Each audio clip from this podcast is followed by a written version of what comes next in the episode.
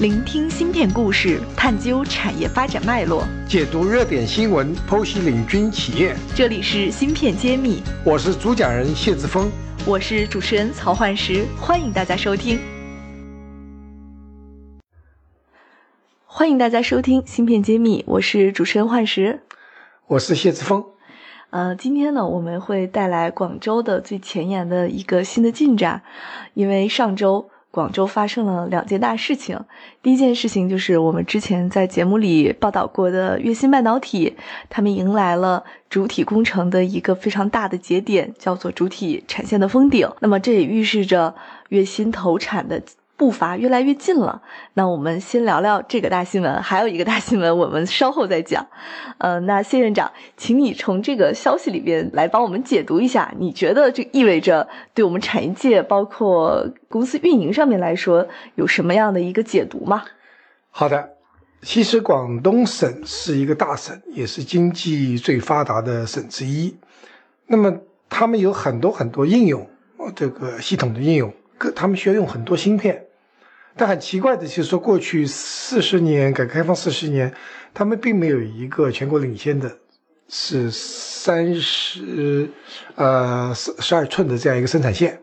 那么今天，呃，广州粤芯能够有这样一个进度，如果按照计划，他们是略略有提前，明年上半年就可以量产，这非常让人高兴的。这预示着这个广东省甚至。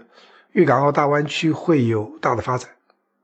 是的，我们当时爱心教育也受邀参加了这个封顶仪式，我作为代表去现场进行了观礼。就是当时第一反应就是说，哇，规模竟然这么宏大！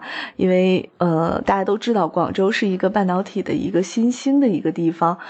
过往呢这么多年，他并没有太多的半导体的一个人脉也好，或者是公司也好这方面的一个积累。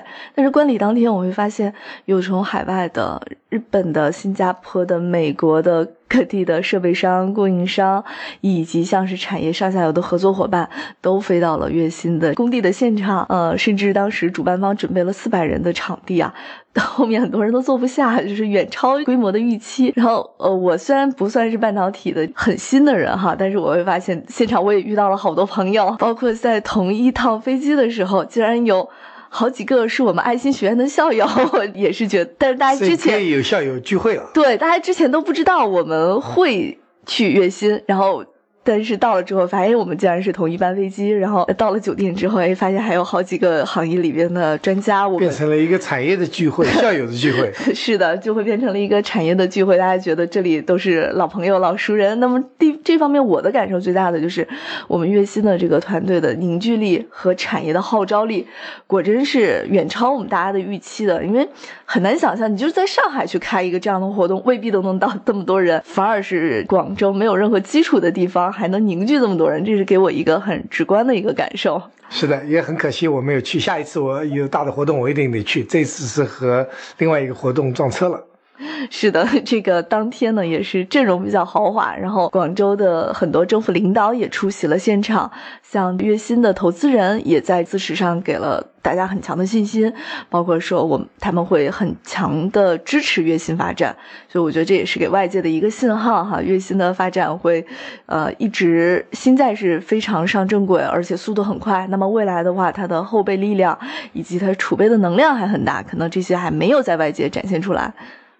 我还听说很多上下游的那个友商都也去了，包括供应商和未来的客户都出现了。呃，我是不是这样一个情况？是的，我们看到了像国内啊，这个这里就不能曝光名字了，这个大家可以就是关注一下，就是基本上一个厂需要的上下链的这个情况，可能很多都自动的去找到，因为他们觉得看好月薪。为什么这么看好月薪？其实当天那个 CEO 陈卫。陈总他也做了一个解答，嗯，他说，呃，很多人觉得，呃，这里说很中国今年也建了很多厂嘛，但很多厂也有一些不靠谱的情况，有一点政绩工程的性质。但是我们月薪，他说我们月薪是非常靠谱的，很多投资人也会觉得，看了我们的分析，看了我们的这个技术的切入点，会觉得我们是踏踏实实、尊重市场逻辑，想去正常的赚钱盈利的一家。Fab 厂，所以这个是他们觉得是独特的竞争优势，所以很多供应商也愿意给他提供，甚至像很大的全球最好的那个设备供应商，他也愿意给他进行这个融资租赁的方式给他提供服务，不要你付钱，这个未来长期的，这样对他们的现金流都是一个很好的支撑。月薪的发展值得期待。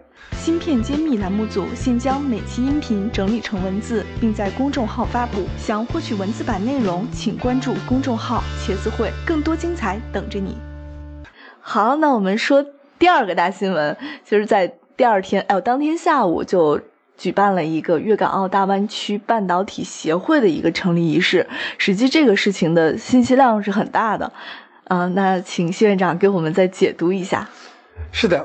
往往以前的感觉都是说各个地方独立发展，各个企业独立发展。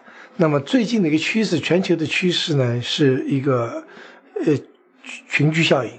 那么我们很很清楚知道，原来我们叫珠海呃这个呃那个珠江三角洲，其实现在有个大名称叫粤港澳大湾区，也就是有广州，然后有深圳，再加上香港、澳门的力量。这就是非常强大的，因为我们都知道香香港的那个金融市场是非常发达。还有珠海，珠海，嗯，对。那么香港的金融是非常发达的，但科技这方面呢，他们虽然有很好的大学，香港科技大学世界一流的，但是他们有产业不发达。那么珠海、深圳、广州产业是非常发达的。那么这样子，这是五个地方能够在一起发展的话，我感觉到未来的这个集成电路的一个新高地啊，就要起来了。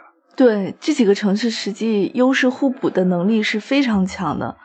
嗯，比如说像珠海，可能一直不再被我们外界很熟知。实际上，它珠海的集成电路的设计服务一直是他们重点发展的企业这个行业啊。珠海还有格力呢。哦，对的。对呀，这个我们说五百亿做芯片的这个故事是从珠海开始。其实珠海原来有一家非常有名的设计公司。那么那家公司是珠海的核心，其实珠珠因此而出现了很多好的设计公司。所以说，珠海的设计公司的基础在呃广东是很有名的。对，全智科技还有像埃派克，其实都是珠海的企业。包括董小姐新成立的那家公司也是注册在珠海。对，那么当然深圳就是电子重镇，对，就全世界都看深圳。那么它的应用。是举世闻名的。如果有珠海、深圳、广州这样子联动，再加上香港、澳门这五个地方加起来，力量潜力是巨大的。所以我们非常非常看好大联盟。对，深圳还有我们一直提到的海思，华为的海思设计，这是引跑我们整个。那当然，中国第一号，对，中中国第一、世界前十的芯片设计公司是华为的海思，这一点是龙头。那么这一些过去都相对来说，大家。比较分开的看，分立的看世界，但现在如果把这个湾区的大湾区的五个地方结合起来，这个潜力布局，我觉得有后发优势，甚至要超越现有的长三角和其他地方。所以长三角和渤海湾、呃渤海湾还有这个那个粤港澳大湾区这个互动合作。分工协作的这个局势呢，就打开了。对，这次我去的时候也有非常深的感受，就是交通的便利性和通达性实在是比以前很多人坐高铁去的，是不用坐飞机。实际上，在广州坐一个小时的高铁就可以到香港。是这个中间又把深圳啊都穿进来，所以体验感啊，像以前还要再转转那个港口去坐船怎么样？高铁太便利了，整个过程你可以在 高铁上开会、处理邮件，然后一个小时就到香港了。那我们爱心作为呃，也是作为大湾区的成员成员之一，我们是这次受邀参加。我们相信未来我们有更多的合作和那个互动的机会。